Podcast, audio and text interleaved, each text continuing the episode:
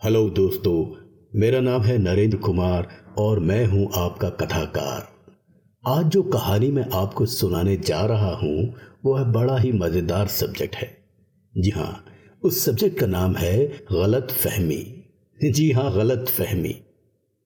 पति पत्नी के बीच कभी विचारों या अहम के टकराव की स्थिति पैदा होती है तो वह कमोबेश गलत फहमियों अथवा खुश फहमियों के कारण ही होती है।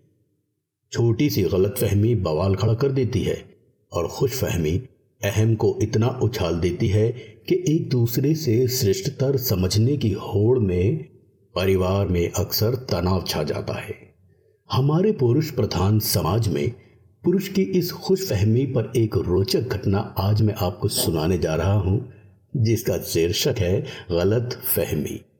तो दोस्तों, कहानी कुछ इस प्रकार है कि एक सेवानिवृत्त बुजुर्गवार डॉक्टर से परामर्श लेने पहुँचे। डॉक्टर साहब, मुझे लगता है कि मेरी पत्नी अब पिछले कुछ समय से ऊँचा सुनने लगी है। कोई उपाय बताइए जिससे वह ठीक हो जाए। डॉक्टर ने बुजुर्गवार को समझाया ठीक है। देखिए, इससे पहले कि मैं आपको कोई हेयरिंग एड प्रस्तावित करूँ आप उनसे 40 फीट की दूरी से सामान्य बोलचाल की भाषा में कोई वार्तालाप करके देखें। अगर वह उनसे भी नहीं सुनती तो 30 फीट की दूरी रखें। और अगर वह फिर भी नहीं सुनती तो 20 फीट की दूरी कर दें और इसी तरह दूरी को घटाते रहें। मुझे बाद में रिपोर्ट दीजिए, ठीक है? उसी शाम को घर लौटते वक्त उन महाशय ने देखा कि उनकी पत्नी किचन में खाना बना रही है। मौका अच्छा था। उन्होंने किचन की चालीस फुट की दूरी पर रहकर आवाज़ लगाई। आ, सुनो आज सब्ज़ी क्या बनी है? पत्नी की तरफ़ से कोई जवाब नहीं आया। उन्होंने दूरी अब तीस फीट की कर दी और बात को फिर से दोहराया। अब भी कोई जवाब नहीं आया। तो दूरी बीस फुट रखने के बाद भी पत्नी की तरफ़ से जब कोई जवाब नहीं आया तो महाशय पाँच फुट की दूरी से तनिक ऊँची आवाज़ में बोले सुनो, मैं पूछ रहा हूँ, आज सब्ज़ी क्या बनी है? तब से कोई जवाब नहीं दे रही हो? बुजुर्गवार को पूरा यकीन हो गया कि उनकी पत्नी सच में ऊँचा सुनने लगी है।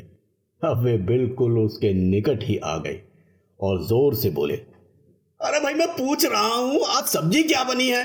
अब की बार पत्नी ने छल्ला कर उत्तर दिया पाँच बार बता चुकी हो तुम्हें, दम आलू बने हैं, दम आलू बने हैं। अरे, दम आलू बने हैं। और अब कितनी बार दोहराना पड़ेगा मुझे?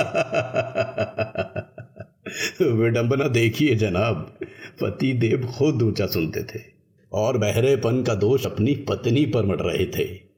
पारिवारिक ढांचे में पति पत्नी के रिश्ते का अपना एक अहम और महत्वपूर्ण स्थान है।